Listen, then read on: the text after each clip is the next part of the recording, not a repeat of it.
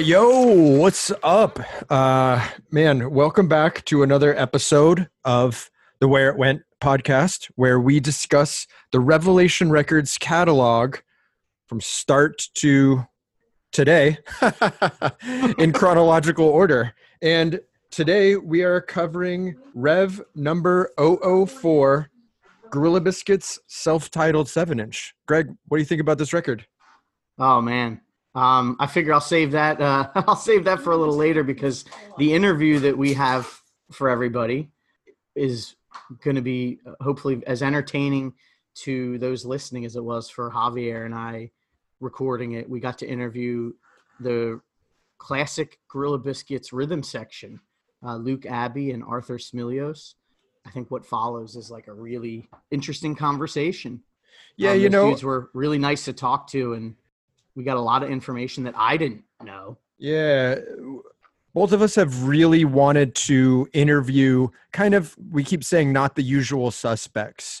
You know, we want it to be people involved with the record, people that played on the record, but everybody's heard, seen an interview with Civ or everybody's seen an interview with Walter. But to get these two dudes and to hear their experiences from fucking day one of Gorilla Biscuits was like such a rare opportunity. And I'm super stoked that we get to share these guys' story with everyone. Yeah, and and I mean, you have the thing about these two guys too is that they they were in Warzone. They played in Token Entry, um, which we we touched on actually in this interview. You'll hear some stories involving that.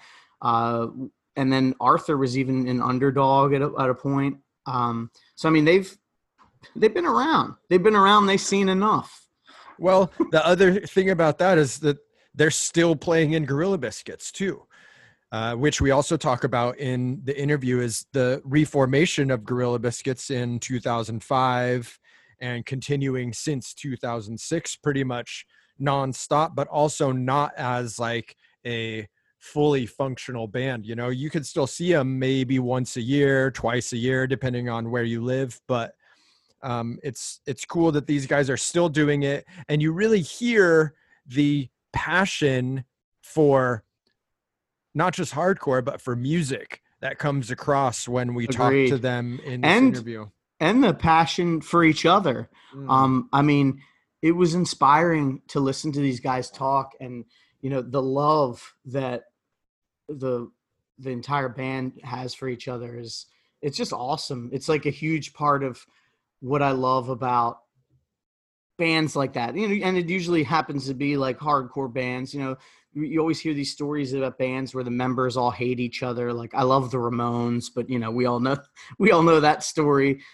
You know, with Johnny and Joey. So it's like refreshing just to hear like these guys are friends. Like these guys talk outside of the band, hang out outside of the band, um, and it's awesome. So I, I- I just want to. I think we should definitely get right into this interview. People are going to really dig it. yeah let's get into the interview All right, so we'll take a quick break, and uh, then it's time for the interview.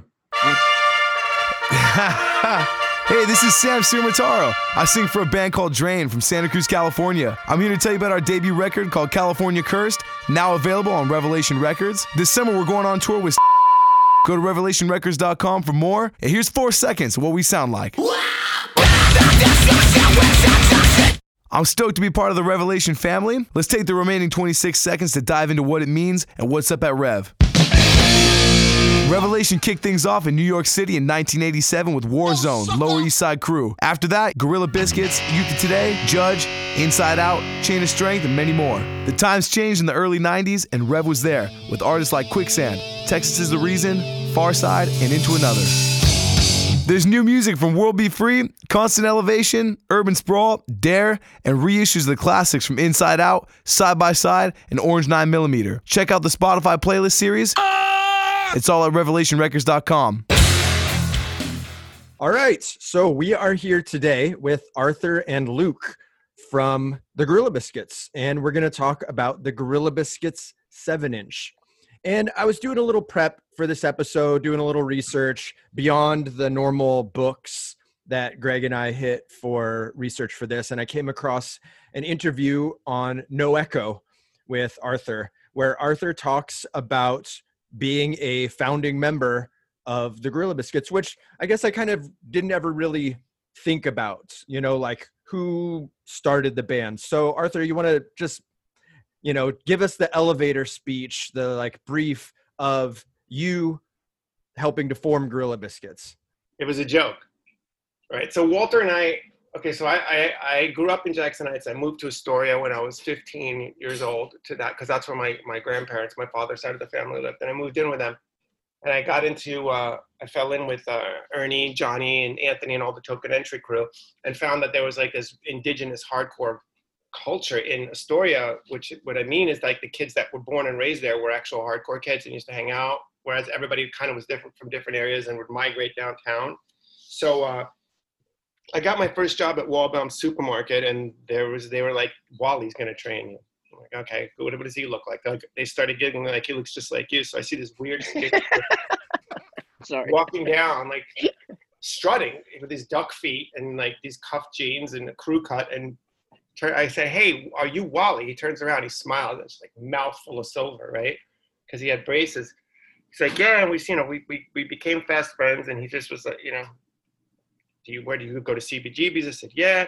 So I invited him to hang out.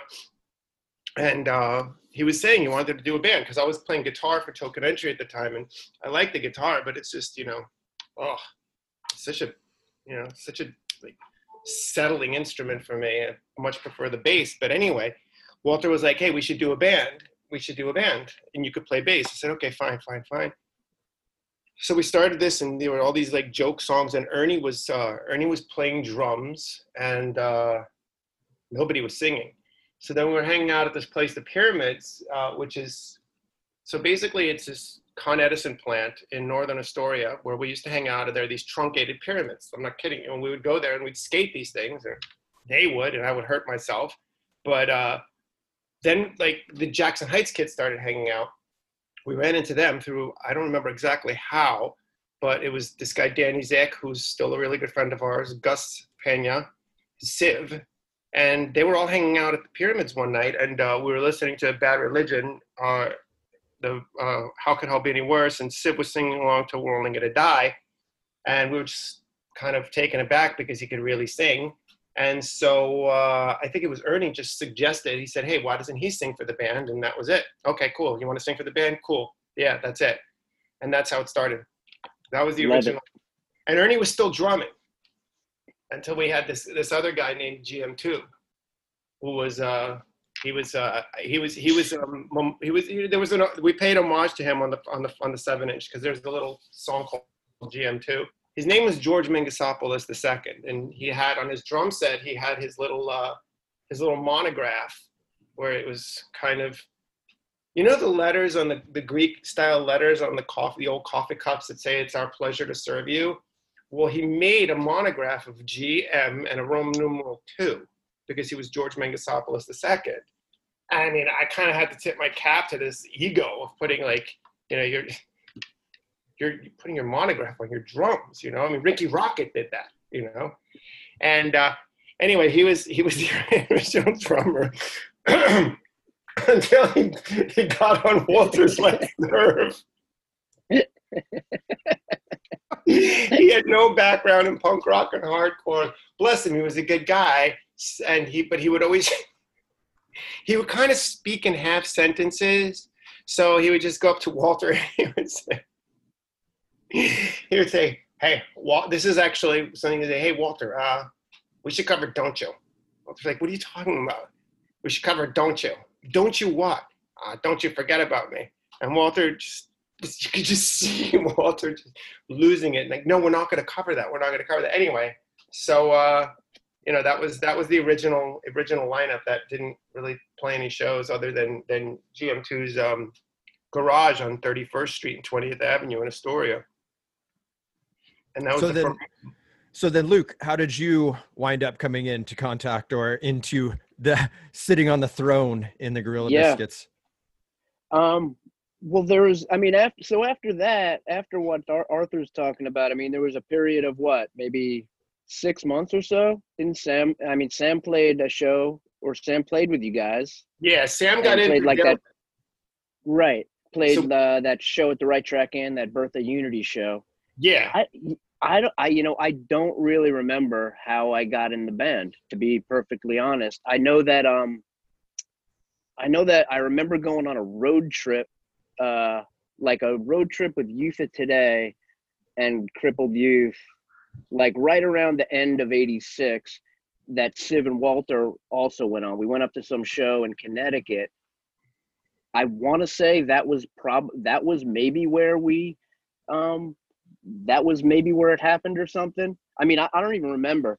Like, I, I remember going to that Birth of Unity show, and I thought that the singer of Gorilla Biscuits' name was Sid, and that Sid was Gus. I won't tell him that. So I think there was. I won't so tell him either of those things. But I don't really remember how, like, the actual uh, talk I don't- or interaction. You know, I don't either. I don't remember that. I remember how Sammy. I remember how Sammy left, but I don't recall how you came in.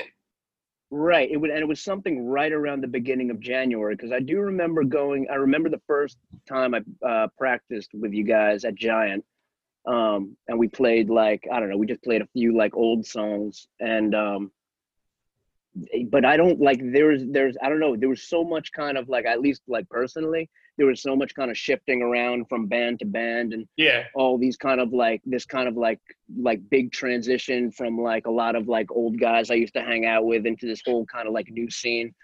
And um it all kind of swirled in there. Um but it was all relatively quick because I remember that it was only a few practices that we were doing that and you guys were playing in Warzone too. And I went with you guys after one of the first GB practices that was early '87. Yeah, Right. I went after after GB practice. We I went with you guys tagged along to the Warzone practice. over at And then the- Right. And then by the end of that practice, I was in Warzone too. So it was like within a couple of weeks, all of a sudden, you, me, and Walter were in GB and Warzone together. It was And I was uh, also in bananas. Token Entry. yeah, And exactly. That's wild. Yeah, Yeah. That's how it was. We, everybody played in like multiple bands. Oh, I'm in this band now. Yeah. Yeah. I don't but I but like the actual like, you know, it's it's I can remember most of like how this started or these kind of things. I've been racking my brain for like what was like, you know, what was the first thing, who talked to who first or whatever. I mean, I want to say it, it It was you probably came through Dylan or something, but again, I don't yeah. remember. and, and Walter to the band. Yeah, yeah. Um, yeah, because I remember the reason that Sammy, we asked Sammy to leave was because he was too little and he couldn't play the whole set. He would So get you got a huge. So we're like, we need somebody really big. somebody much older. Yeah, Sammy admitted. Sammy said when we talked to Sammy, he was, and I've seen him say it before, like in interviews, that he was terrible at that show. I don't know if there's any footage of it. I don't know And for he- me, as a fan, it's hard to picture him. Terrible. I terrible. mean, we, we were all terrible, probably. yeah, yeah. We You know, played you know. Mr. T song at Birth of Unity. We I played still the remember Mr. T song. Like, how good time- could we have been? check this out. The first time Sam and I met was when Sam was playing in this band called Noise Police, and I was playing in this band called with uh.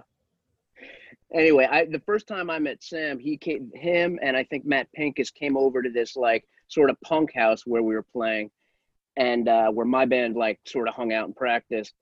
And I remember we were like, he would play a little bit, and I still remember because he would be playing the fast beat, like you know, like double time, like you know, like playing like the real hardcore beat. And I was, and I still remember being like, "Oh, it's way easier if you just go like this, like bada bada bada bada bada bada bada bada bada." I think, I think I might have fucked him up there for a minute. Yeah, because his parent, he was telling us his dad and his grandfather are drummers. Yeah. His Oh, yeah. grandfather was a big band drummer. His dad is like jazz, and he's learned Afro Brazilian jazz, everything. Yeah. Yeah, like his Yeah, I dad mean- drummed on uh the Beastie Boys "Hello Nasty," like one of the songs on there. I remember. Yeah, I remember Sam said Richie did? something like, Yeah, and I he said he that- played some played Shit. percussion stuff. Yeah, yeah, and he said that when they listed it, they put him as like whatever his dad's name is, and then in parentheses Sammy's dad, and his dad was like, "Why did they have to put Sammy's dad here?" Ooh, sounds about right. no, Yeah, my he's got dad- he's got he's got a cool thing going on too. Also, just you know, he he's uh he's left-handed and he plays on a right-handed kit. Yeah. So would be sort of like the drummer version of like what Hendrix does. You know what I mean? Yeah. Like everything's flipped, you know?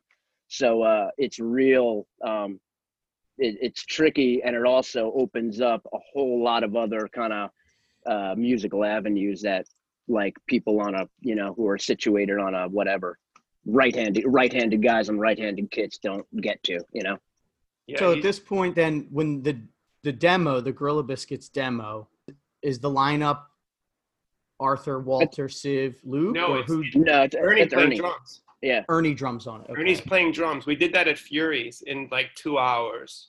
Um, yeah, yeah, we did it with uh, Walter played my Stratocaster because he had a Peavey T 60 guitar, and he's like, I may as well play a Stratocaster. Um, I played bass.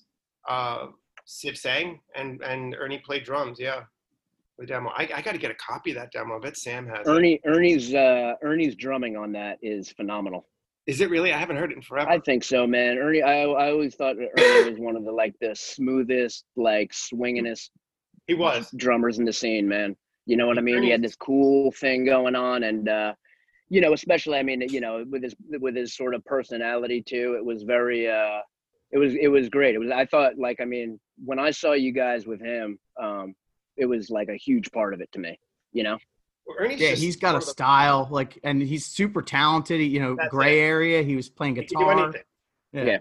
Ernie's one of those people that would frustrate me because, and I mean this in not, not ne- any negative way. I love him, and I used to tell him that he would just pick up an instrument, and within a couple of weeks he'd be serviceable, and then with like a half a year he'd be very good, and then you know within a little longer than that he'd be proficient at it.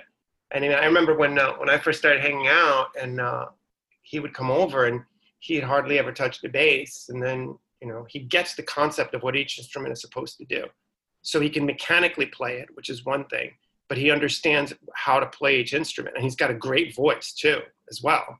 So, he uh, you know, he, Er- Ernie's just one of those rare talents. He can he can pretty much do anything, and and uh, I mean, look at his artwork too. It's- Big talent.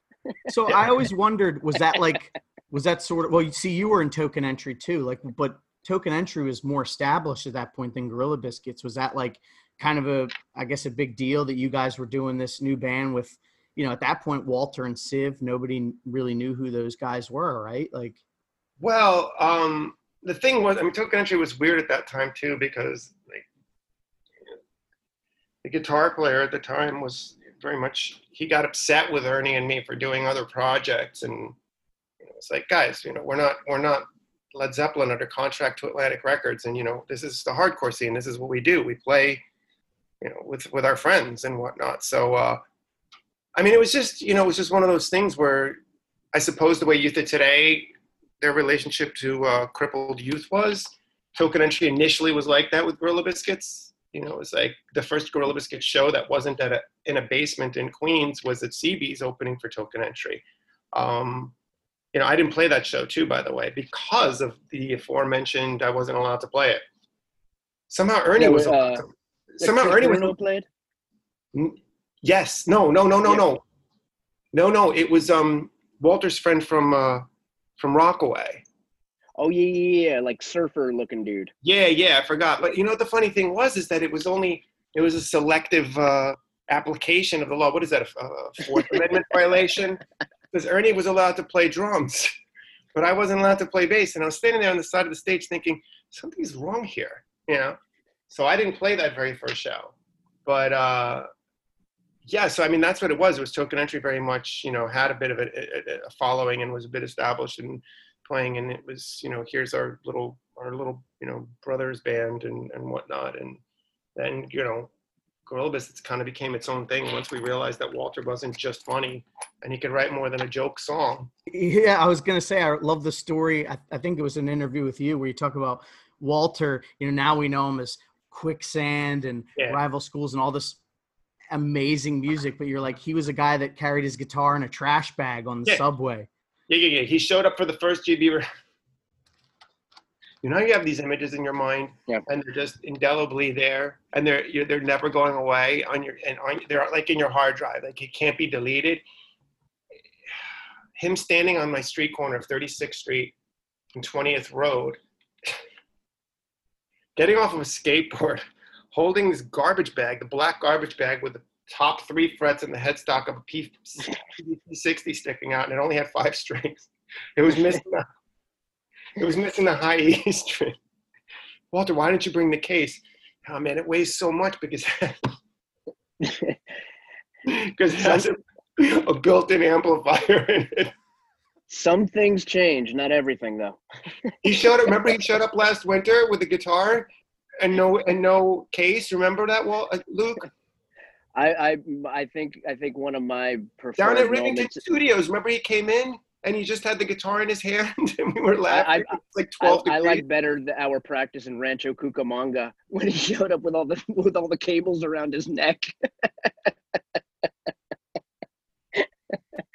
but anyhow, That's, that's so fun. That Yeah. story always stuck out at me with the trash because I can picture it because that's totally something that like a teenage kid would do. well, you what know. about a fifty-year-old man? Yeah, This is that- that's different. I can't. I can't explain love that. Because I he, mean, does, you know- he, still, he still does this, and it's sincere. It's not. He's not trying to be Yeah. funny. It's just there's a lot of I mean, like it's funny because when we were just we were just talking about before Arthur got on about like uh just sort of this stereotype like this sort of like chronic disorganization that we have and it just uh but it seems to it it's like it works you know it seems to work for us and it kind of always has you know i think if we were uh you know anytime that this band has tried to sort of be like uh you know sort of like kind of hemmed in by like what a real band should be doing it's like mm, no. Well the humor for me as as like a kid especially the humor side the the the humorous side of gorilla biscuits always was super attractive to me like i loved seeing like the that's great the promo pictures of you guys like doing the the dancing and stuff and like just That's the great. goofiness like i as a teenage kid living in the suburbs of philadelphia like that was just getting into straight edge and hardcore it was so relatable to me Yeah. um and well, we weren't cool. I mean, what were we gonna do? Like, I, I, I know for me personally, to me, the standard of cool was opening up uh, "Victim in Pain" and seeing Roger, you know, with it. And but we weren't that guy. None of us was that guy. And so, what are you gonna do? You're gonna try at that and fail and be, you know.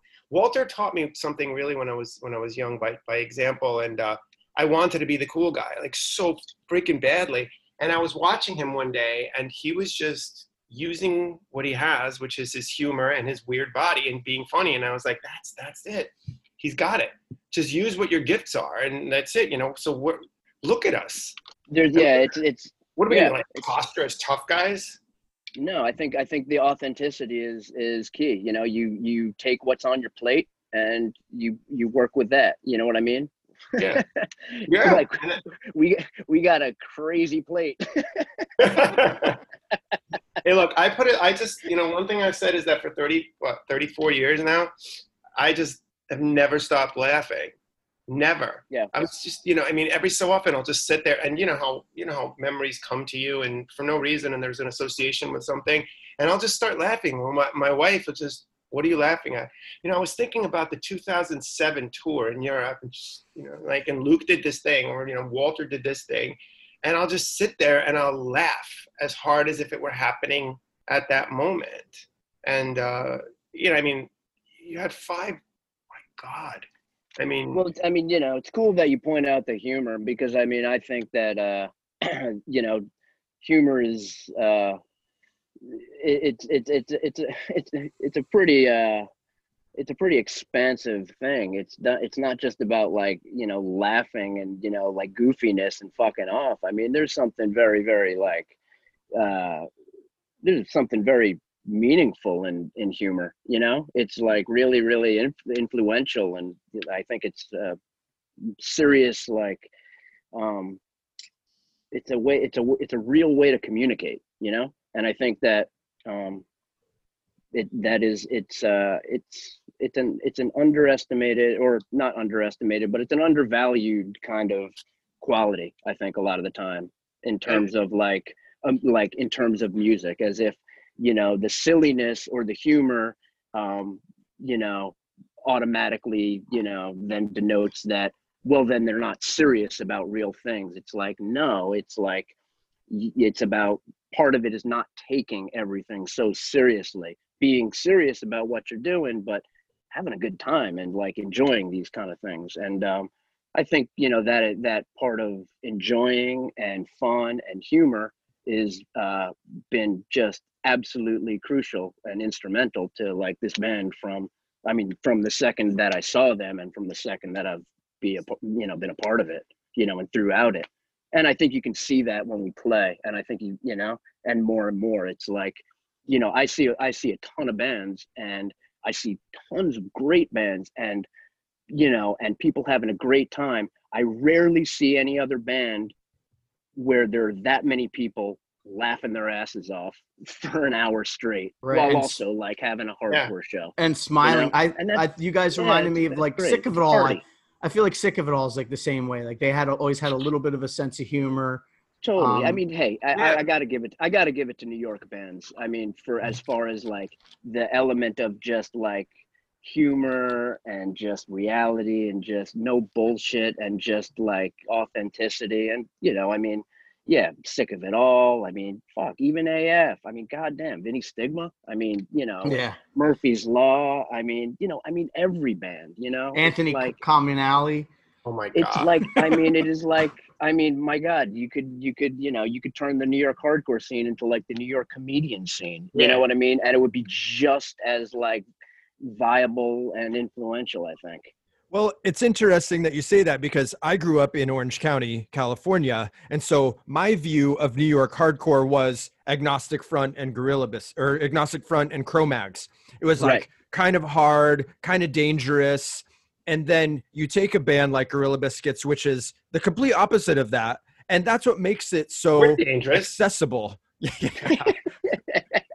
I mean, I I'm mean, scared right now. named after a drug, yeah, you- it's going to be a little bit dangerous. But I, I did really want to touch on that, and I'm glad that you guys brought it up, you two, because Gorilla Biscuits in my house is something that my wife listened to independently, and my kids. I have an 18 year old, a nine year old, and a five year old. Yesterday, I put on uh, YouTube. I was scrolling through YouTube trying to look for any Gorilla Biscuits interviews or whatever, and I put it on the Garden Amp show. And my Mhm. five year old goes, "Hey, we were at that show, huh?" And I was like, "Wow, you show. fucking remember that you were there? That's so cool that you know this little child remembers the band, Yeah. the name, the energy, and." I've kind of I've stated this before, even on this podcast. For me, Gorilla Biscuits is like in the starter pack of hardcore because it is something that is it's not dangerous again and it it's fun and it anybody can pick up this record and be into it yeah yeah, i mean it's very inclusive i mean taking you know to kind of taking a cue from like sort of like seven seconds Seven or seconds, something yeah. it's like you know it's like uh, you know there's there's no reason why that you know No pun intended. Yeah, there, there, there's, there's, I mean, there's something so good in hardcore that like, why should it be limited to like a bunch of like, you know, like a bunch of like tough guys? I mean, not necessarily like, not that there's anything wrong with tough guys or whatever, but it's like, no, I mean, it's like, it's for kids, you know, like, you know, girls, boys, you know, everybody, you know what I mean? right. And it's like, if you can kind of tap into, I think, you know, I mean, first of all, you gotta, I think you got to be a decent band. You know what I mean? There's, you know, I mean, to to sort of bring people in. But I mean that that element of like, you know, all this, all the talk about, you know, like everybody's a part of it and unity and all this shit. Well, let's let's do it. You know, let's let's include everybody. You know, there's no reason why, you know, there's no reason why this shouldn't be accessible to anybody who who's there. You know, so my thought on. Uh, No, I, I completely agree, and I think that's why, like like Javier's mentioned many times, that Gorilla Biscuits are like starter pack hardcore, and it's not in a negative connotation at all. It's like No, I I always said, like to me, I would give I- a kid. I mean, if we're talking CDs, was what I first, you know, in the '90s, but I would give them start today, and I would give Minor Threat complete discography, and that's I'd say this is where you start. Come back, report back later. Well, I mean, just to, you know, that says it all. Because you know, to me, when I got into it, it was Minor Threat, it was Bad Brains, um, it was for New York, it was Victim in Pain. So Yeah. I mean, to be to be you know even considered with it with that company is pretty is pretty um, massive. Yeah, it's- Um, It's it's weird, right?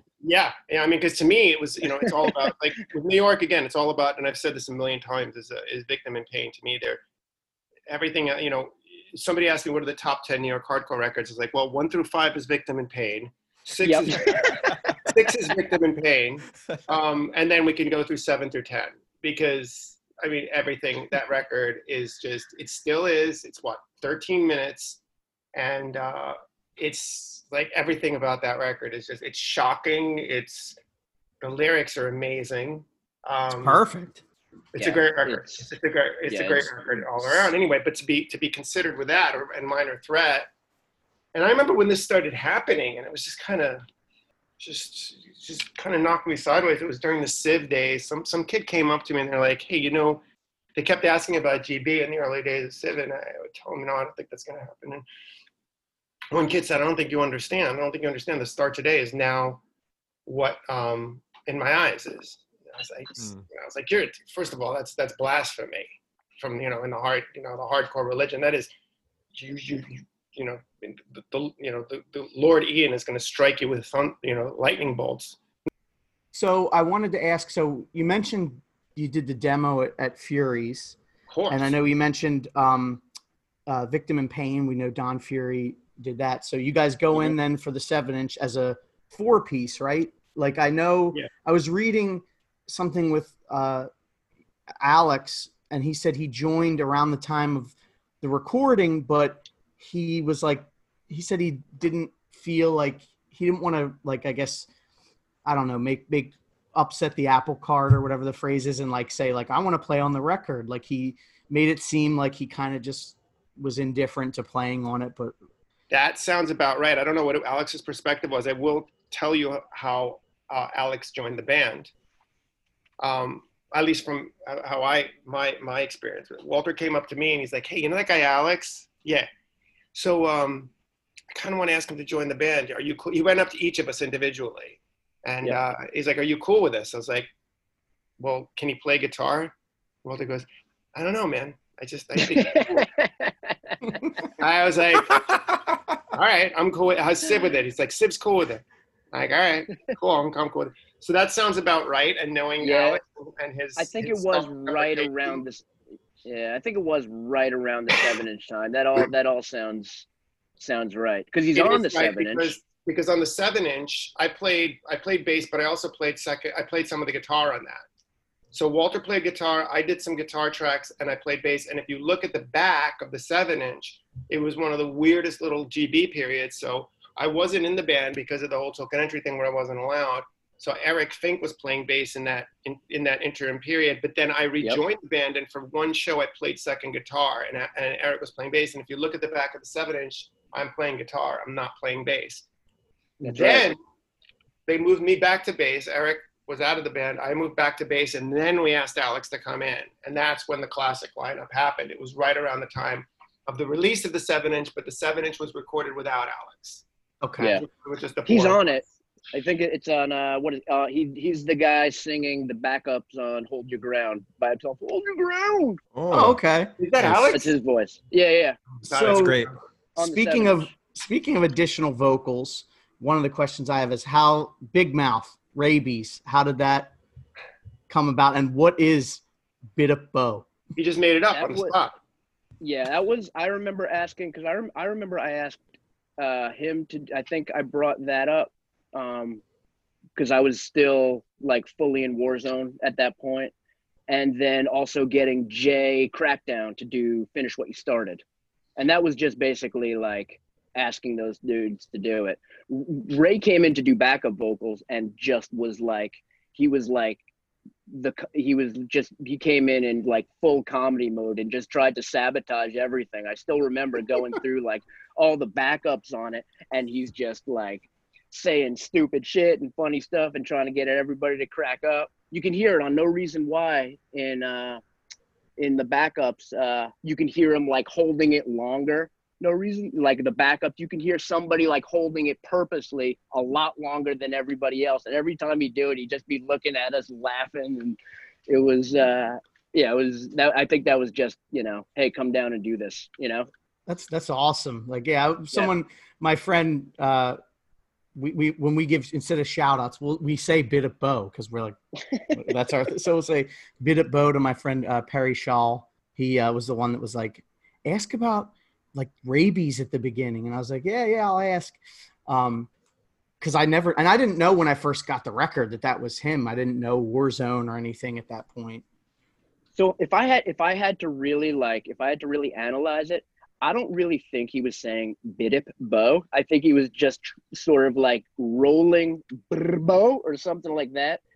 But but then it was written down like you have to, you know, like you have to phonetically write down that. And I think uh it turned into bidip bow and you know, here we are. You think he was just thirty something years later. Maybe you're right. God. It's just Right. so funny because the, the you know after so many years the mythology kind of supersedes the your your honestly- actual memory. what the fuck is a bidip? I don't know. I, I have no idea. I'd never I never heard it before. You know, that Gorilla was the bidip. first First time in. Yeah. Bit of boat or Raybeez. So Maybe the the seven inch first came out and had a different mix, right? Like that's something I don't have an original of it, but I see all this stuff about the first pressing of the seven inch had a, a different mix and then had to get remixed. Is that really I don't remember that. Do you, Luke? Oof, I don't know. Mm, No, I mean I know we did. I mean, Start Today went through a whole bunch of Yeah. that. pro- Was was the Gorilla but- Biscuits seven inch the one where the pressing plants like closed down and they had to get it remixed for the subsequent pressings, maybe or remastered? I know there was a weird. I It's don't- lost to the yeah, I- annals of time. It's it's so it's so long ago. I'm I'm like blown away that anyone in any of these bands remembers any of this stuff 30 Jordan, years ago. Jordan would agree. remember that. I don't Jordan would either. probably be the guy. I mean, Yeah. I know that people like talk about like, oh yeah, the seven inches with the Luke drawings on them, and I have no recollection of any of any of that Yeah, kind of stuff. you know, there, there's so many presses and versions and Yeah. weird stamps and the Todd Youth label and the 12 inch, you know, European one that it- we try not to go too far into like the collectible aspect of these records, but this I've seen like full collections of the Gorilla Biscuit 7 inch and it's so crazy that people put that much time, effort, yeah, money into collecting this thing and it's it's it's wild looking especially for the seven inch it's It's pretty. You know, foreign it's, it's, me. it's pretty cool. Yeah, it's Yeah. cool. It's just like so foreign to me. I, I'm just I was never a collector of things, and you know I was like, oh, I can, I I can think- listen, listen to the music. I think I have like good. I think I have a uh I think I have one Gorilla Bis like one seven inch with purple writing on it and one test pressing. I think that's all I got. Something like that. I Like, I don't think I have any. copy. You know what I mean? I think I have one copy. I, I only had it on CD until the past few. Like, you know, that's how I first got it. Was I think the CD might have had the demo on it. well the if I'm not cd has like all the extra tracks you know it's got the the seven inches it's ends at finish what you started but then the cd has got like gorilla biscuits on it and it's got you know maybe Oh. some live stuff so when you guys went into the studio did you record a bunch of stuff and then whatever wouldn't fit on the seven inch then got put onto the cd Um, I don't Maybe know. it might have been. Was it taken from the recorded two songs. We recorded For two the songs with right? Eric that like I think got put on one of those that never got released on anything else. Like an older version of Hold Your Ground and that song Short End of the Stick. Yeah, they're both Um, on there. Yeah, and that's uh that was that was that was that that was that weird phase when it was uh when Arthur wasn't in the band and it was uh we were four piece with Eric playing. Um and we had those two songs. I think we may have may have had one other song that was written then that never got played or recorded. Um yeah. so Because the, speaking I- of the Buzz well, because the Buzzcocks cover was on uh the where the wild things are. Yeah, that was the right? Bill Wilson cover. That's Yeah, right. Yeah, and then uh Biscuit Power was on um that rebuilt was it rebuilding that comp? I always forget. It was on That another we- we compilation. We we recorded that was uh we'd finished that was at for the start today recording and I think we had just finished everything and we're like fuck it let's just play through that and we were just messing around. That's why like all the lyrics, everyone's screaming and just you know just like it was. I don't think we were expecting to put that on anything, but I think it just came out kind of cool and uh man that's a that's a that's a fun song to do Uh, speaking of of interesting lineups, my first like visual experience with Gorilla Biscuits is something that we've talked about a lot on this podcast, and that's that uh, VHS tape that was Gorilla Biscuits "Sick of It All" Agnostic Fronts at the Ritz, and the lineup of Gorilla Biscuits on that show was Civ, uh, Walter on bass, Tom, Capone. on guitar. Porcell on guitar with long hair, and then I, I guess Sammy on It's drums. Sammy. yeah So by 91, was there just like you guys were totally gone from the Gorilla Biscuits lineup? Or I mean, I know there was like so much, you know, I interchangeable in Colorado all those listening bands. to But Santana, man. Walter, I think Walter has a Happy Monday sticker on his bass too. At that period, so that kind Mm-hmm. of just tells you what was going on at the time. yeah. Yeah. It was that whole Manchester period. Mhm. Um, yeah, I, I mean, I was yeah, we were Luke and I were not in, in the picture for a while, um, and it was actually interesting because it was ninety two that that uh, we did the final show as a four piece with Sam at Marquee. I think that was early ninety two. I think that's what yeah, it was like spring ninety two if I'm not So you were you played bass for that show? that last show, yeah, yeah. Um, Civ or Walter called me up and they were like, "Hey, we're just gonna we're calling it quits, and we think you should play." I was like, "All right." Um, and somebody got stabbed at that show, and because I, I my personal journey was that I stopped going to shows. Uh, around 89 or 90 things started getting very violent very weird and it's you know the whole spirit of that the scene that i loved was kind of to me gone I got jumped at a show outside CB's and just it was so um It was very strange Representative. time. what's Yeah. that? Strange time. It was a weird, weird. Yeah, I mean I was in col- I was in college at that point. I was just kind of like this isn't what it was and and I stepped away and then we did that last show I remember and uh during the show I felt so good and then somebody got stabbed and I was like, "Oh, yeah, that's why." Oh man. That's that why I walked away. You know, I had a Gorilla Biscuit show. Come on, man. Yeah. Yeah, like it, and it's it was crazy for me. I don't want to talk too much about like the end of end, end of the band because I figure that'll probably be nice Yeah. to save for Comes something else. red. But but um, it was crazy. Like I heard the seven inch in '95 and 1992, even when you guys ended. As a 14 year old, that was like hundred years ago. Yeah, you know what yeah, I mean? yeah. Like it was like time oh, the- as you get older. yeah, the- like the- I was like, oh, they're done. And then you think about, I guess, too, what was going on in 1992 that got me into underground music was like grunge. You know, Yeah. like that was like what was popular, sub pop stuff, and Yeah, that was good stuff. yeah, I dug it. I dug that stuff. So then you fast forward to like 2006, Yeah. right? The the first really big reunion tour, and there was the uh, at the matinee seven inch. I love that song. I just So were both of you totally involved at that point with Yeah. the, the full reunion ready to go?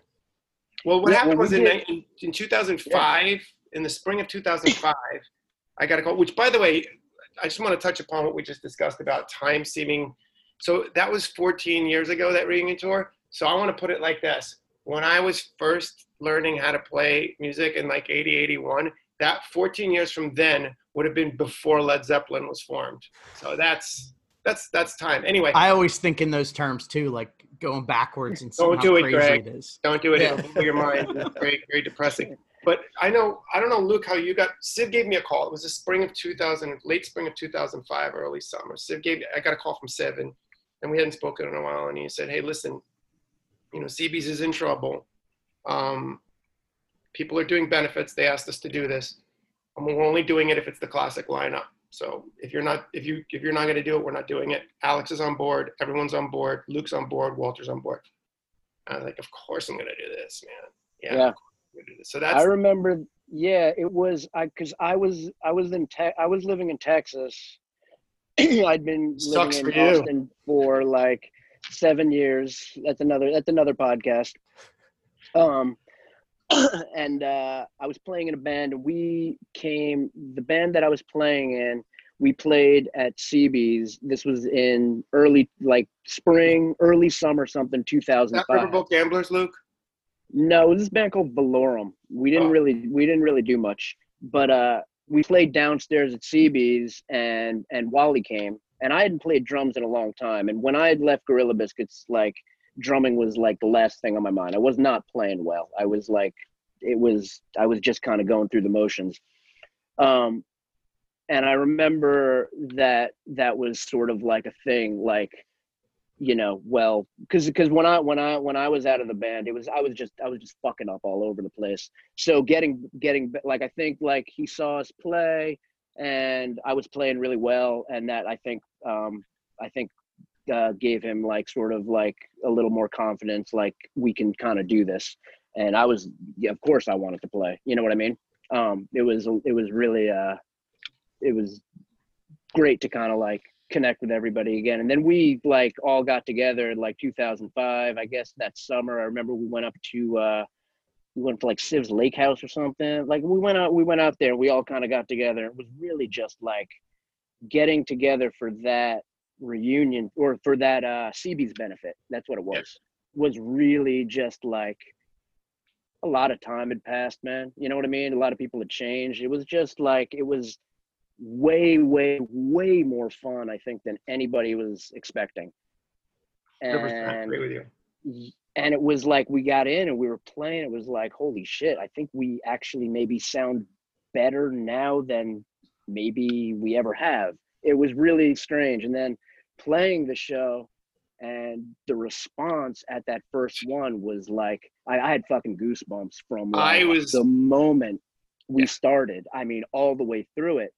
I was floored really- because sorry to interrupt, but I remember we started Start Today, and it's CB's, and that sound system is massive. And I just Yeah. remember I could hear I couldn't hear Civ singing. I just heard every kid screaming, "What do you mean? It's Yeah, time!" And I, I literally, I'm getting goosebumps now thinking about it because totally, oh my totally. god. You And I agree with you. Look, I mean, we're better musicians now. Um, Yeah, I think I think totally that makes sense to me. Like, and as a fan, like being like we groove now. We didn't groove back then. like when Yeah, I it- it- heard all these bands like Gorilla Biscuits, Youth of Today, Judge, like in say the mid '90s or whatever. If someone's like, "Yeah, like there's going to be a point when you're pushing 40 and you're going to be able to see these bands like play again," I'd have been like, "No way, man. There's no way." And then just to be able to have the chance was just incredible. Like when you know Yeah. when when you guys came back. I remember I went to the Philly show on the 2006 tour. It was the hottest show ever. Holy It shit, was, and and Yeah. literally like that Starlight, point, I had the name of that place. uh, Starlight, Starlight Ballroom, Starlight. It was Yeah. like 1,012 degrees in there. I remember. and I had like I had to go. I had a newborn. My son was like three weeks old, but I was like, I've I've never seen Gorilla Biscuits. I gotta go. It's dedication. Yeah, and like I went, and it was. So I brought my three-week-old. He crowd surfed. He's okay now. Yeah, that, He's doing well. well adjusted young man. Well-adjusted child. Yeah. yeah, I mean, I think that uh, that the the sort of the just total overall like reaction, both you know, like our reaction, our experience, everybody else's experience from that whole CB's thing was because we that was that was it. wasn't planning on doing anything. I think after that, and it was you know everybody was really, um, you know, just really being very cautious about whether or not this is a good idea to do. Um, and Well, the first thing is Walter that- wrote at the matinee because of that show. okay, that, well, we Walter- recorded it for the for the tour. Didn't What's that? We did that. We did that after that benefit. Yeah, but he wrote that song. He wrote that song Okay. because of that show. oh, Because it was badass, badass. Everything was just such it was a special day and it affected everybody. I, I, now that we Yeah. talk about it it affected everybody in the same way. I mean it was it wasn't just nostalgia. It was you know th- that it was something different and and it translated to 2005 whatever. And walter went home he told me he wrote at the matinee for that and then not intending anything but for it to be like a walter schreifel song. And then next year the, the the it took the steam started and how many times did we did we abort the tour do you remember Oh my gosh. you look, do you Oh remember gosh. sitting at a surf bar off of Bedford? I remember sitting there with Alex Brown with his legs crossed, and he's just, and we had decided then that we weren't going to do the tour. And Alex like, wow, it's fucking nice to see you at least, you know. I say, it's just fucking nice to see you. That's right. Oh my gosh. Yeah. Surfboard, Yeah, they had the sand on the ground because we went totally. Walter, because Walter lived in Williamsburg, and uh, Yellow awning. Why didn't you want to do the that tour originally? I wanted to. Well, we were eh, look. It was we wanted to, but we were very much. We were very, uh, really little leery of of of not doing it right and ruining the legacy of the band. You know, because the CB's one-off benefit was just that was a that was a benefit for CB's. Like we didn't get a penny for that. And Brendan actually came up. Do you remember Brendan, the doorman at CB's? He actually Me? came up Yeah. to us after, Yeah, yeah, and he was like, "You guys, uh, you guys made money for our defense fund. You actually made money for us, you know." And we, that was it. We did, you know, that was very pure. It was, you know, save this club in which we grew up. That should have been landmark, but I don't want, I don't want to get into that. But, uh, but then going on tour and doing an actual tour uh, where it's not, you know, it's not charity and whatnot. And we were, we were worried that if we didn't do it the right way, it would really taint the legacy of the band and it would leave a bad taste in our mouths as well from a selfish Yeah, that, that was totally into the unknown, man. That was that was yeah. that was a that was a big leap. And uh we didn't use synthesizers. yeah, I got, I get it. I love Into the Unknown, by the way. I love that record. but it was you know that was that it was that was definitely a moment but i think i think we were i think we operated mostly on the idea of are we having fun? Are we enjoying this? Is it feel right? Does it feel good? And, and like let's go do it and just take it step by step. Like we didn't i i know we you know it was not like let's do this tour and then this and this. Yeah. let's do this and that's it and see where we're at. And very very step by step. And we've all and pretty much that's how we've gone about doing everything Yeah. even since then. You know what i mean? I mean we have no real agenda We don't plan things. no, no we don't want there's again that's a whole nother podcast it's basically, hey, can you do this show? Um, yeah, I think I can time off from work. We can do that. That's cool. Let's do that. but uh yeah i mean you know and that i think um i think a lot of that uh hey we're it's it's uh music but hey there's paloma oh you won't see it. What's up?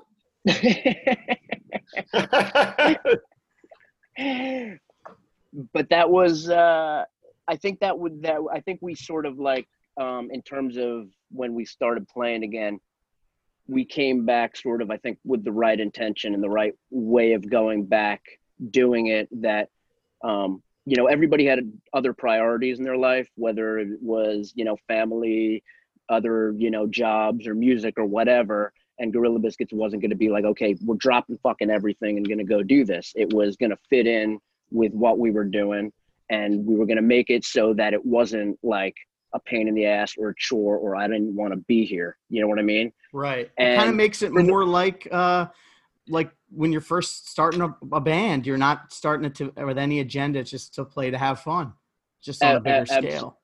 absolutely you know and um you know gradually i think um that that sort of uh you know just sort of that that way of doing things um has really sort of um grown and and sort of uh become integral into how the band works. And um it's sort of indispensable. You know i can't imagine doing this band as like um anything else in any other way. No, it, it, it, it works in its own its own unique way, and uh, yeah, I mean, I mean, my my in 2006, I was just this was what I had going on. I was in between a lot of things in my life, and I was like, yeah, yeah, let's do this. Absolutely, I'm 100% for it.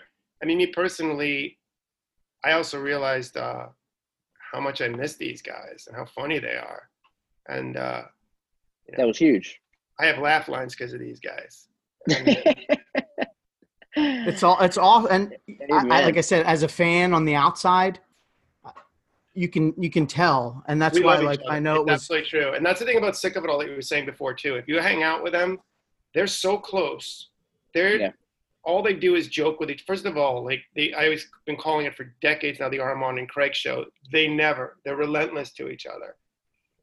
and that shows. You could see bands that don't like each other Yeah. on stage, It's and great. it's, you want to leave, you know. And then you see bands that really do like each other, and uh, I mean, I you know, I love these these guys very very much, and I love being up there. And you know, my wife will always say to me, she's like, "You're always smiling when you play." I'm like, "Well, I think about this. I'm doing something that uh, anybody who you know we all picked up instruments would be happy to do, but I'm doing it at half a century old."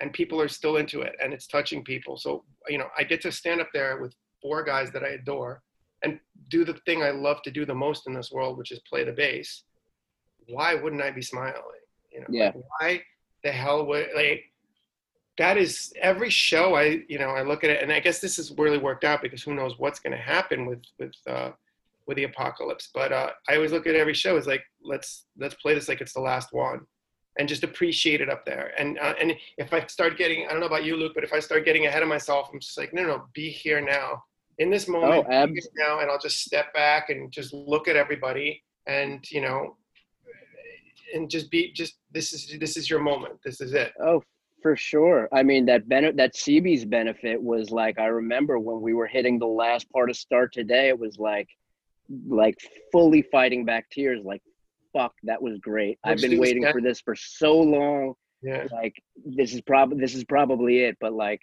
you know, and so like, uh, yeah, I really um playing shows with these guys. I mean, you know, I'd say ninety eight percent of the time, it's like that is um it, it's such a like it, it's like such such a special like place in terms of like um my headspace my heart but like everything it's like Yeah. it it feels so like right in terms of like what i'm giving out what i'm getting like just kind of like i feel so much more like part of like the fabric of everything when i'm doing that. Um i don't have to like it's like feel very like un there's just a sort of uh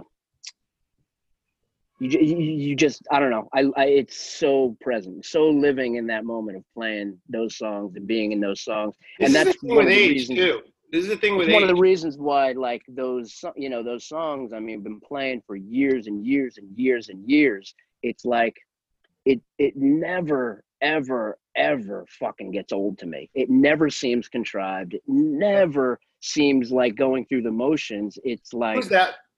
it's a great i mean if i could conduct every other aspect of my life the way i do the way i kind of like can compose myself and feel when i'm like playing some of these shows or maybe let me let me put it let me put it a different way. It's a really how i feel and what i do and what i go through and you know the entire experience of playing shows in that environment with this with these guys and this band is like a real like example um, for the rest of my life and how I sort of want to want to do things. Not every way, obviously. I don't want a bunch of fucking you know sweaty screaming dudes running around my house when I'm trying to put the kids to bed. But No, it totally makes it makes sense, and it's nice. I think to to tap into that like feeling from back then, and like I was, and same thing as a listener. I was listening to um, um, the I love the Replacements. They're one of my all time favorite bands. And I was you? listening to a podcast where Bob Odenkirk, the actor, he was Mhm. talking about the first record, Sorry Ma, and he was saying how when he listened when he listened to it, he was and in the podcast he's choking up talking about it because he says it brings me back to this place that like otherwise I wouldn't be able to like get back to but when I listen I'm transported to that same like you know late teens early 20s guy and it's Yeah. like an easy way to go back there and that's you know that's how I feel you know I know you guys are right here but like that's how I feel when I listen to start today I'm still you know 15 year old kid that didn't really fit in at school and didn't really know what I was doing with my life, but I had that music and it takes me back. And that's what I think's awesome. It's I, timeless. I, I think I don't think Right. anything I don't think any any medium can do that the way music does because it's it seems to be Yeah. a universal experience that you talk about with people. There are certain records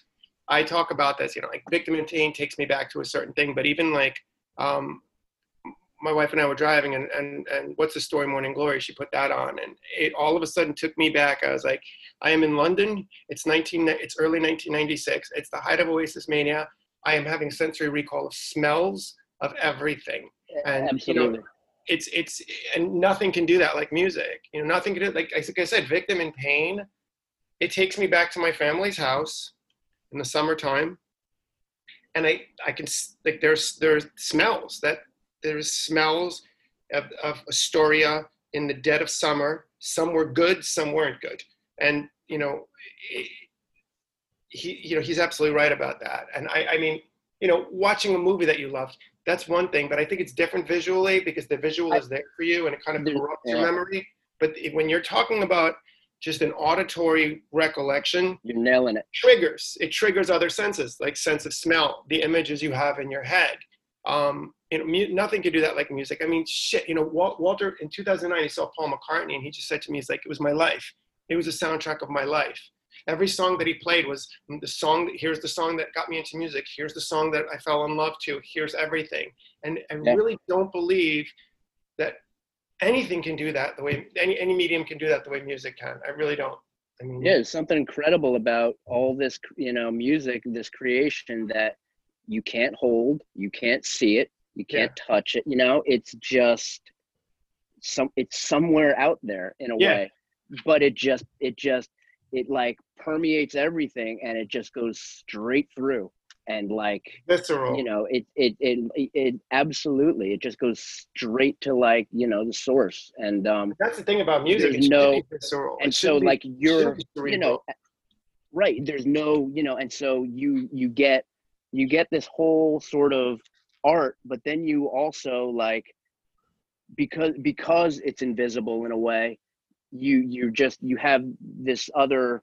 your own interpretations and your own way that it it sort of like connects with who you are and that way i think music like is is something that while it's going to be like a very universal and connecting communal thing it also like has this like incredible like personal relevance to everybody Sure. and so yeah i think it's like you know i mean obvious you know some of the most powerful stuff and that's why. And it's also there's something about i think the majority of people who are really out there playing music that most I, I i mean yeah i mean there, there's going to be a lot of assholes out there but there's something about people who are who are putting a lot a lot a lot of stuff into just playing music. There's something just i don't know there's something i think very like just just good about it just something just very like pure and like um like uh giving in a way I like to think uh, so. I think it's interesting that of all all the the uh, art forms, you know, music is the one that got lucky enough to be named after the muses. You know, like think about that. I don't know. Maybe I'm maybe I'm like digging too much into etymology and whatnot, but um, no, Luke, I agree with you. You know, I was just thinking about something else the other day.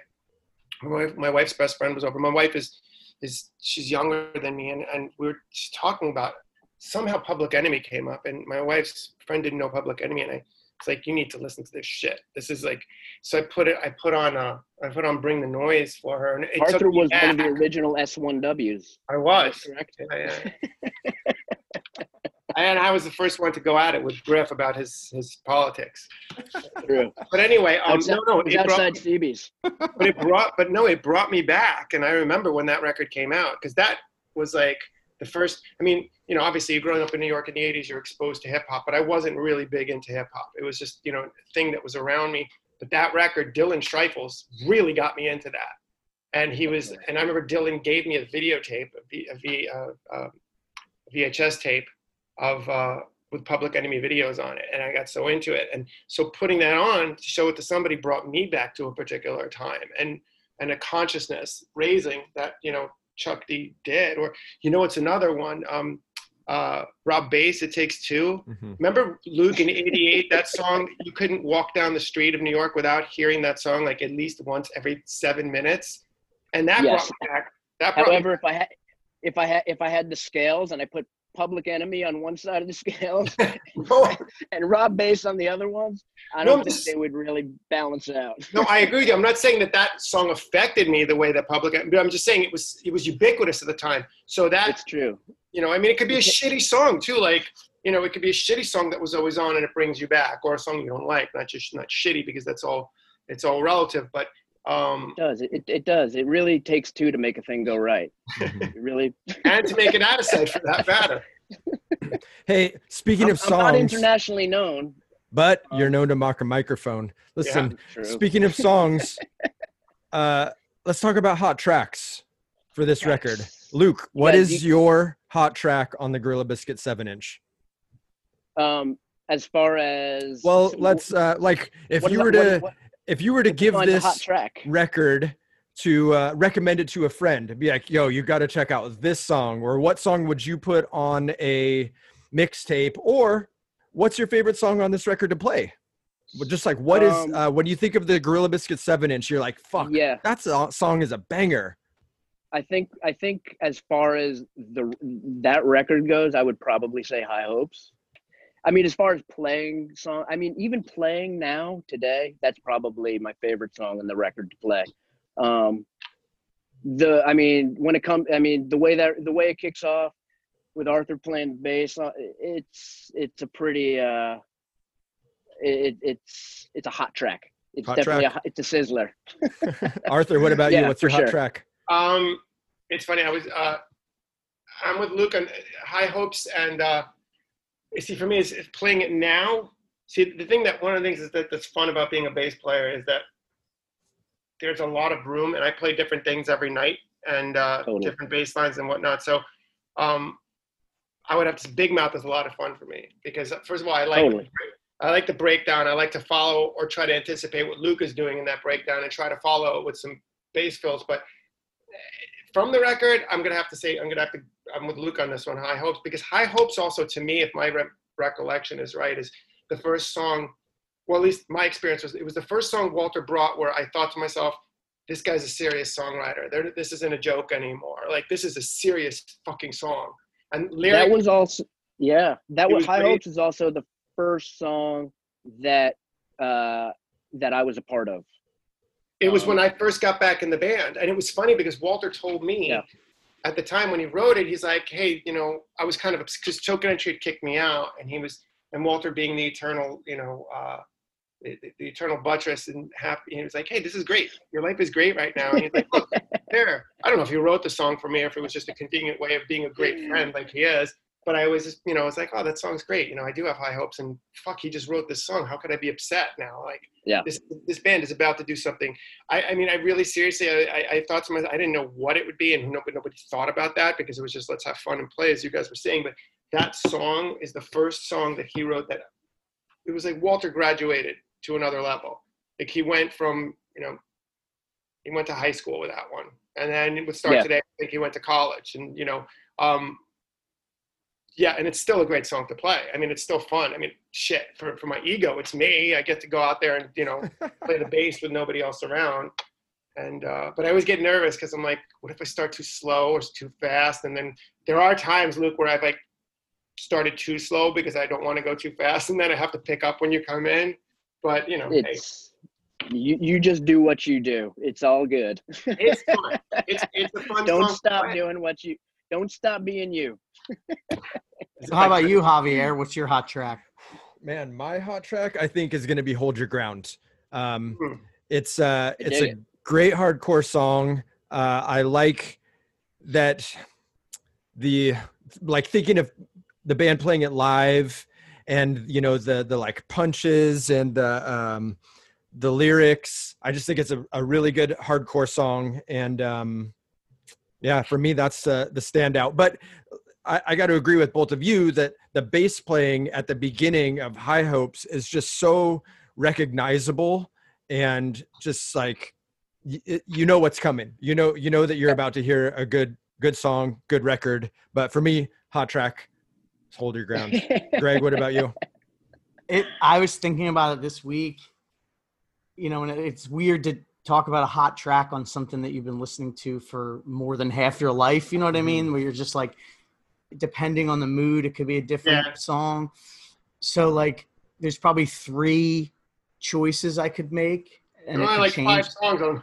Yeah, like I was gonna say, it's not GM two. It, it's Come it's on. not it's not GM two.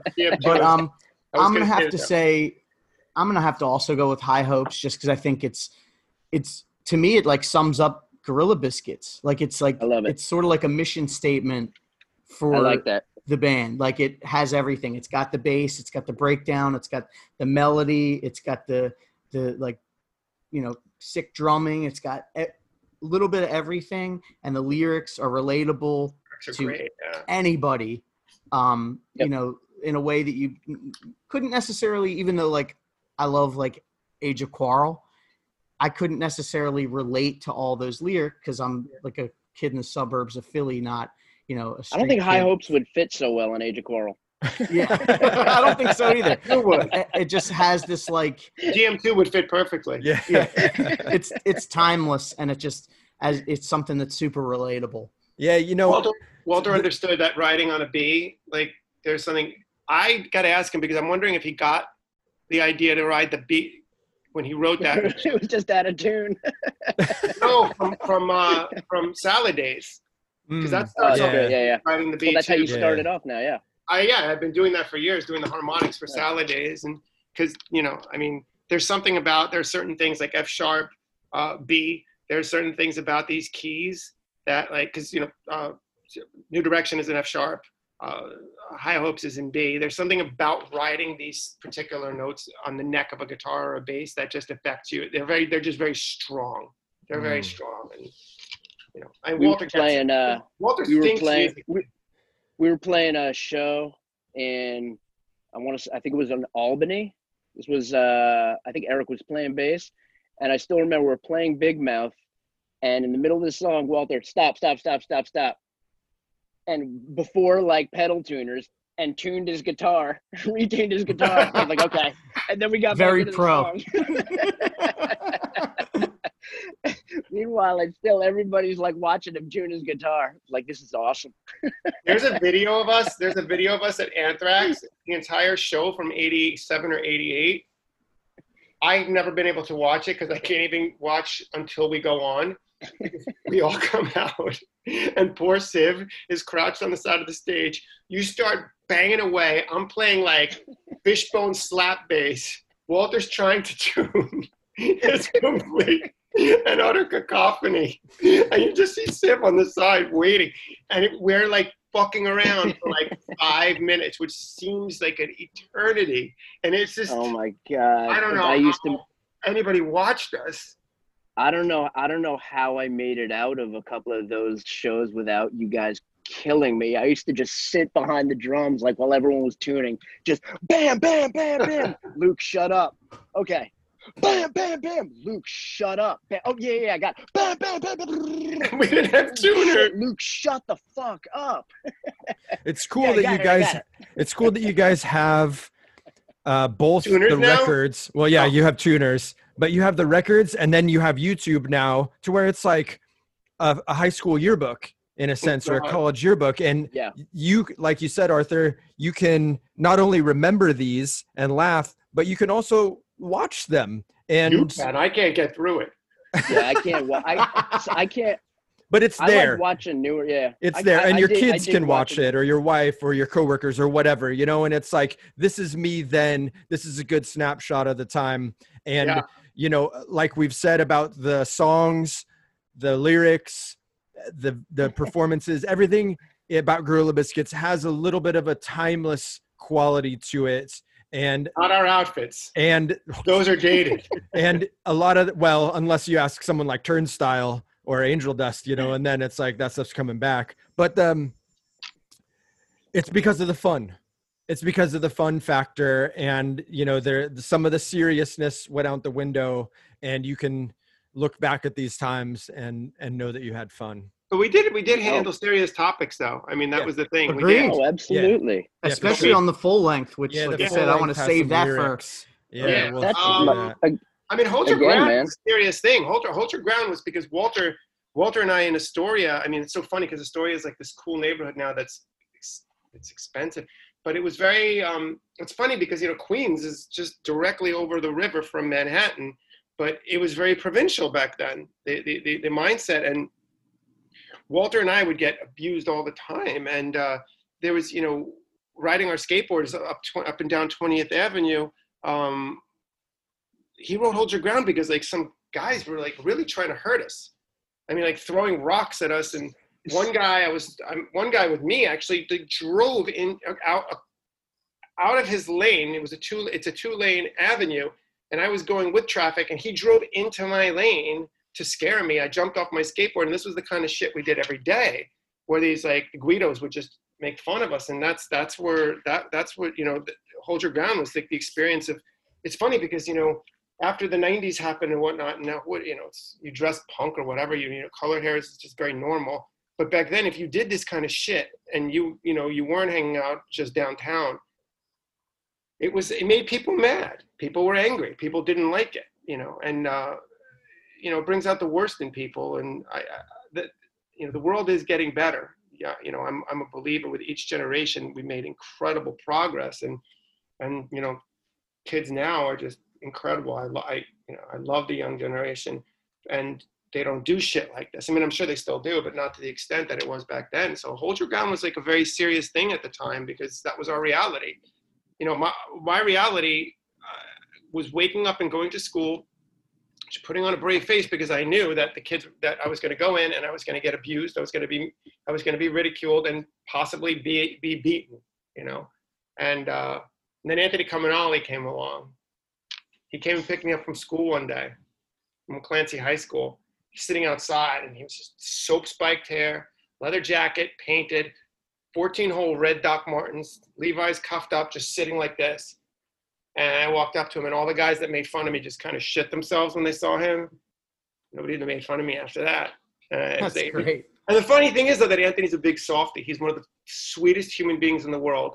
He doesn't ever want to get violent. You know, he gets hostile and yells, but he never wants to get violent. And it was just his appearance. His appearance saved my ass for the last like the last leg of my high school life. But that was you know that was our reality every day is waking up. And when you're you know now you think of it differently because your perspective changes, your priorities change. But when you're you know 15, 16 years old, your whole life is you wake up and you spend it going to high school, and you come home and hang out with your friends or do whatever.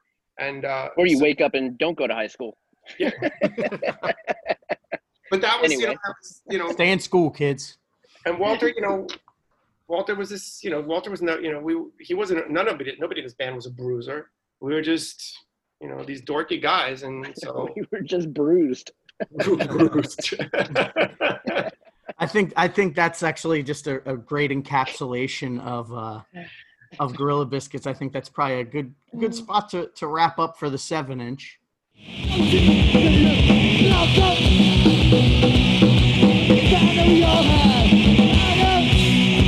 the fuck off me. Oh man, what a awesome interview. That so that's our first released interview.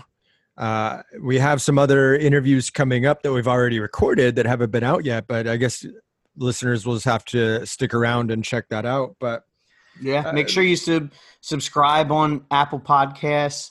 Um, you know, follow us on Instagram. We uh, at at Where It Went podcast so you don't miss anything. Um, and by this episode, we should also be on Spotify, so that's cool.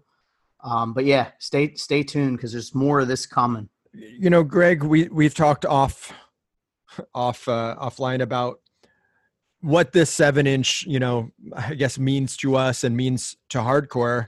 And I can very vividly remember walking into Noise Noise Noise Records in Costa Mesa, California, and buying this record on green vinyl, which is fourth press, supposed to be mail order only.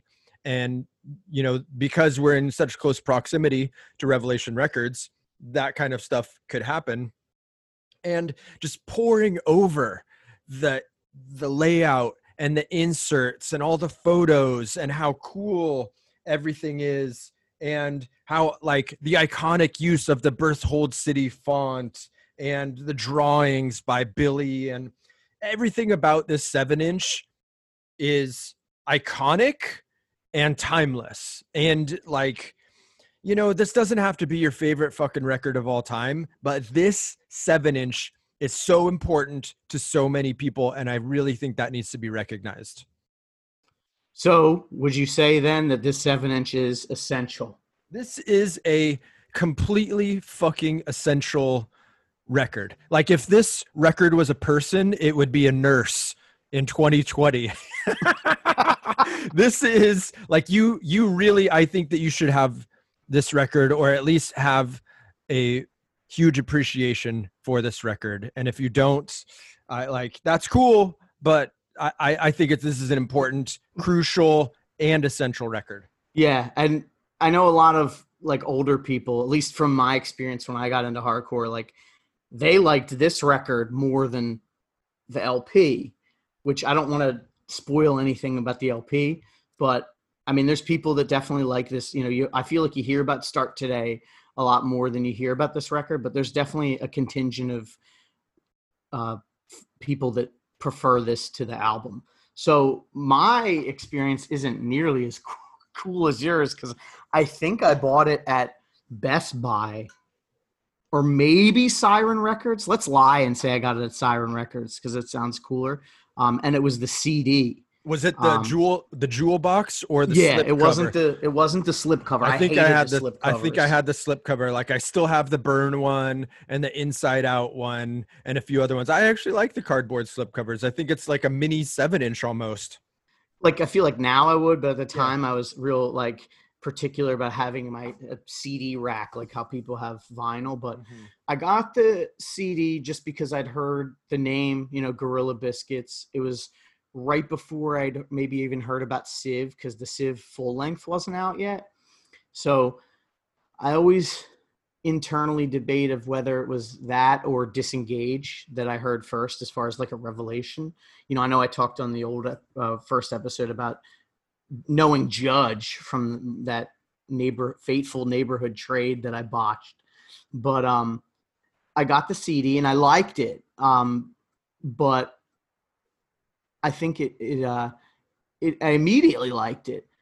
But then I got into Civ and since Civ was a little more polished and a little more catchy, like I was more drawn to that until I got the, you know, LP and then we'll like I said, we'll talk about that later because the LP is a whole different animal. But um, I too think this is absolutely essential uh, for anybody that likes hardcore. If you like, I mean, any kind, like it's got elements of, you know, classic New York hardcore, but it has that melody, um, you know, of your seven seconds and Dag Nasty. And, and much like you have, like I poured over the layout and stuff too. And I remember looking like, Civ, that's a weird name. Like that's just his name, like Civ. And then, you know, he's making that face on the back, like, like he looks like he's about to like spit out water or something. And uh, I think Arthur's wearing an Instead shirt, and I was like, yeah. "Who's Instead?" You know, and and then looking at the thanks list. Um, a funny shinfo, my first real band, uh, we were called Go Time, and Robbie Red Cheeks, Bit at Bow to Bit Robbie, Bow, Red, Robbie Cheeks. Red Cheeks. Um, Robbie put out our first seven inch, and for the record release, so this was 2001. We did a complete rip off of this seven inch, like the you know the gorilla on it, but it said "Go Time" in the Berthold City font, and we even tried to like mimic the thanks list, but just put our own stuff. Um, and then we covered uh, High Hopes and Big Mouth at the record release. So that was really fun. And there's actually a video on YouTube, but it doesn't sound nearly as good as I remembered. We play it super fast like High Hopes is already like pretty fast, and we somehow played it faster. So, you know, I'll post um, pictures of it. I think on our gram when I find the seven inch, I'll dig it out. Like once some, this is out. Something else I want to point out, looking at the insert, is that it says special thanks to uh, cover art by Brian Clark, photographs once again, BJ Papas, and layouts by Alex Brown and Jordan Cooper who gave their time and talent without payment. So, all of that right there to me speaks about the um, the DIY aspect and the community aspect of hardcore and how cool that is and also again how iconic the art is, the photographs are and does BJ Papas have a book? Has she He ever made a book? Yeah, dude. Because Revelation. Let get dude, how have a- many a- of these fucking photos? and outtakes. Think of all the outtakes. Yeah, dude. Like, if I was a fucking publisher, I would put that out right now. I'm just putting it out there into the world because that there's so many from, especially from this time period, and that's just in the fucking four records that we've covered so far. I know. I know. And Who it's funny too else? with you know seeing that thanks list and then getting uh, the H2O first album later. And there's that snippet of her saying like I take pictures of these bands for nothing, you know, because they're family, because we're friends, because they're friends, because we're hardcore or something like that. And it's funny because you're like, it's true. It's in the liner notes here. She did it without payment. yeah. Well, this was uh, a really great episode to record. Um, you know, so super stoked to be able to talk to these guys. The one thing that I forgot to ask Luke was the story about him sleeping on the label. Like, was that a staged photo or was that, you know, a, a, a tragic accidental still life? So, uh, you know, hey, we got your number, Luke, and uh, we're coming for you with some bonus Yeah. content one of these days soon. Yeah, we will definitely need to. That's a that's a good one. Um, and yeah, there was probably questions. uh, You know, there's so many questions we could have asked, but we didn't want to keep them forever. So Yeah. if we missed any, everybody, sorry, but hopefully you enjoy what we have. yeah, yeah. So next week we got a big episode. Um, we have another interview that we're gonna keep quiet until that's released. But next week, side by side, you're only young once. Um, this was a, a cool episode to record as well, and I'm stoked to be able to unleash that onto the world. Uh, any other bit at bows you got for today, Greg? Um, I guess, but besides the usual suspects, you know, we've we've bit at Boda, Jason, and. Tim, and I know during the during the interview we gave one to my friend Perry Shaw, who thought of the question. Also, bit at Bo to Chris Wyatt. He was the one that told you know reminded me about the first mix. Um, and I'll say bit at Bo to uh, Jeff TDT. He supplied me with uh, some really cool pictures from his col- uh, collection to put up on our Instagram. So Nice. All right. Well, bow. also bit at bow to everyone who's reached out uh, in the past week to talk to me about how they liked, subscribed, and uh, I was already reading, you know, some of the positive reviews that we've gotten on Apple Podcasts, and I, I will keep saying that I'm fucking blown away by the reception that we've got and how stoked I am, and I cannot wait for what the next fucking four years has to hold. Yeah. Uh, It's a way Revelation for- catalog. I look at it as it's just a way for me and you to stay in regular face. I mean, we talk all the time, but to have face to face contact is pretty nice. yeah, so. it's great. All Cool. right. All right. Well, thanks for tuning in. We'll see you next week. Later. Later.